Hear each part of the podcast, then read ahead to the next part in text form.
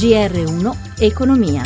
Buonasera da Paola Bonanni, chiusura della settimana finanziaria in Europa all'insegna della prudenza e dell'attesa del voto del congresso sull'Obamacare negli Stati Uniti, positiva Wall Street per gli aggiornamenti da Milano, Michela Coricelli. Chiusure in ordine sparso nel vecchio continente, Milano in chiusura riesce a strappare un più 0,10%, positiva Francoforte più 0,20%, giù invece Londra meno 0,05%, Parigi meno 0,24%. Wall Street prosegue in effetti in territorio positivo in attesa del voto sulla riforma, Dow Jones più 0,07%, il Nasdaq guadagna oltre lo, 0, eh, oltre lo 0,57%. A Piazza Affari sono andati bene soprattutto alcuni titoli industriali in particolare particolare ST Microelectronics che ha guadagnato oltre il 4%, Italgas oltre 3 punti e mezzo e al di fuori del paniere principale ha brillato RCS Media Group con un rialzo di oltre l'11% dopo che Diego Della Valle ha annunciato di aver investito un milione di euro in azioni. Il presidente di TOZ, ricordiamo, già oltre il 7% di RCS. Spread, il differenziale fra BTP italiano e Bund tedesco stabile, l'euro in lieve rialzo sopra quota 1,08 dollaro. Linea allo studio. Salutiamo Michela Coricelli hanno inizio le celebrazioni per i 60 anni dei trattati di Roma. Domani l'anniversario con oltre 40 capi di Stato e primi ministri nella capitale per commemorare l'Europa unita, quale fattore propulsivo della crescita economica, della giustizia, della coesione sociale, della democrazia e della pace. Una celebrazione però blindata. Prima di parlarne con il professor Stefano Manzocchi, docente di economia internazionale alla LUIS di Roma, a cui do il benvenuto. Buonasera.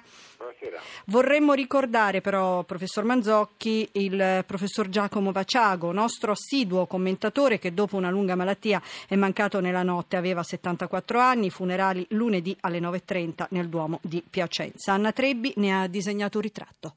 Calmo, lucido, ironico, curioso, critico, spesso tagliente, come quando commentava ai nostri microfoni la revisione dei trattati in materia di bilancio. Che noi fossimo un paese da poco debito privato e molto debito pubblico è storicamente vero, però siamo sempre da capo. Per i prossimi vent'anni dobbiamo far valere un'eccezione in base all'Italia di vent'anni fa. È chiaro che le nuove regole, quando finalmente le faremo e le metteremo nei trattati, dovranno essere ragionevoli ragionevoli e robuste. Per ora gestiamo le crisi e evitiamo di peggiorare. Capire e far capire le parole d'ordine di Giacomo Vaciago, prima come studente alla Cattolica, poi come docente sempre alla Cattolica ma anche ad Ancona e anche come nonno quando con il libro L'economia è una bella storia svela ai nipoti e a tutti i bambini i segreti di una materia per molti troppo complessa per essere amata. Europeista convinto lamentava la mancanza di un'anima comune, tema quanto mai attuale in questi giorni in cui si celebrano i 60 anni dei trattati di Roma, un valido esperto, tanto che più governi lo hanno chiamato come consulente. Al Tesoro dall'87 all'89, alla Presidenza del Consiglio dal 92 al 93, al Ministero del Welfare dal 2014, ma anche un buon politico, sindaco di Piacenza dal 94 al 98, ricorda il suo successore Paolo Dosi, ha trasformato la città nel laboratorio da cui ha preso origine l'ulivo di Prodi, un uomo di grandi ideali e poche parole, perché come soleva ripetere la politica deve risolvere i problemi, non parlarne.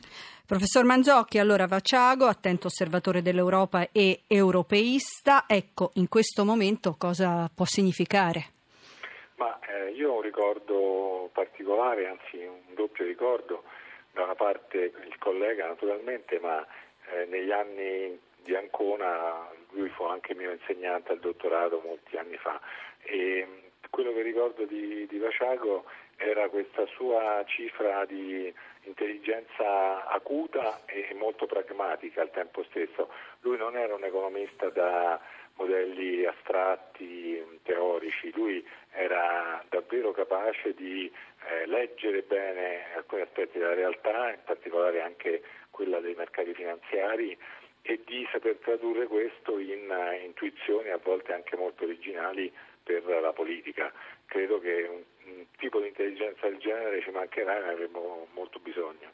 Torniamo allora ai 60 anni dei trattati di Roma. Secondo CGL Cisle Will siamo nella palude, occorre rilanciare il sogno europeo, dicono i sindacati, poi sollecitano risposte sul lavoro, stop al fiscal compact. Ecco, ehm, diciamo, cosa, cosa significano i 60 anni in questo momento?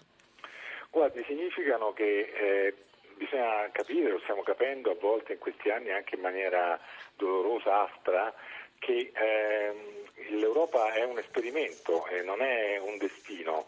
Eh, queste sono le stesse considerazioni che vennero fatte eh, nel 1800 per gli Stati Uniti d'America. Certo. Eh, è un esperimento, non è un destino, è un esperimento che in questo momento si scontra contro da una parte problemi del tutto nuovi eh, che non erano naturalmente concepiti al momento della nascita dei trattati 60 anni fa, il tema dell'immigrazione, i cambiamenti climatici, eccetera.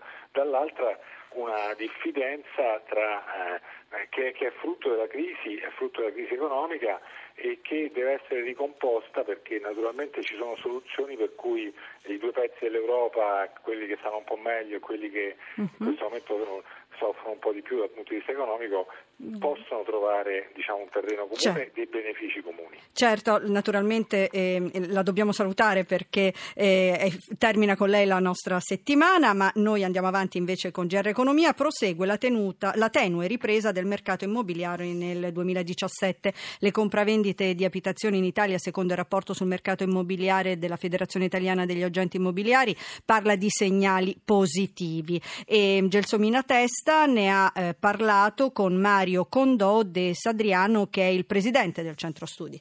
Leggeri segnali di ripresa che c'erano stati nel 2015 sono stati ampiamente confermati dal report del 2016. Per la prima volta dal 2011 sono state compravendute 1.150.000 unità immobiliari, delle quali circa 530.000 del mercato residenziale. L'incremento che c'è stato quindi tra il 2016 e il 2015 è stato un più 18% circa del numero di compravendite. A trainare il mercato sono state le principali città capoluogo del nord, con Torino in primis con un più 26,50% e a seguire poi Genova, Bologna e Milano, tutte comprese in aumenti di un 20% circa. Nel centro-sud gli aumenti sono stati più contenuti perché, fatta eccezione di Napoli che era fatto registrare un più 17%, tutte le altre città sono state nell'ambito di un 5-10%. Quali sono le vostre previsioni per il 2017? Prevediamo un ulteriore aumento del numero delle transazioni nell'ordine di un 5% e eh, a partire dalla seconda metà del 2017 anche un leggerissimo aumento dei prezzi. E sulla sigla di chiusura GR1 Economia vi saluta, in regia oggi Alessandro Pazienza e l'assistenza invece di Cristina Pini, da Paola Bonanni buon proseguimento di ascolto.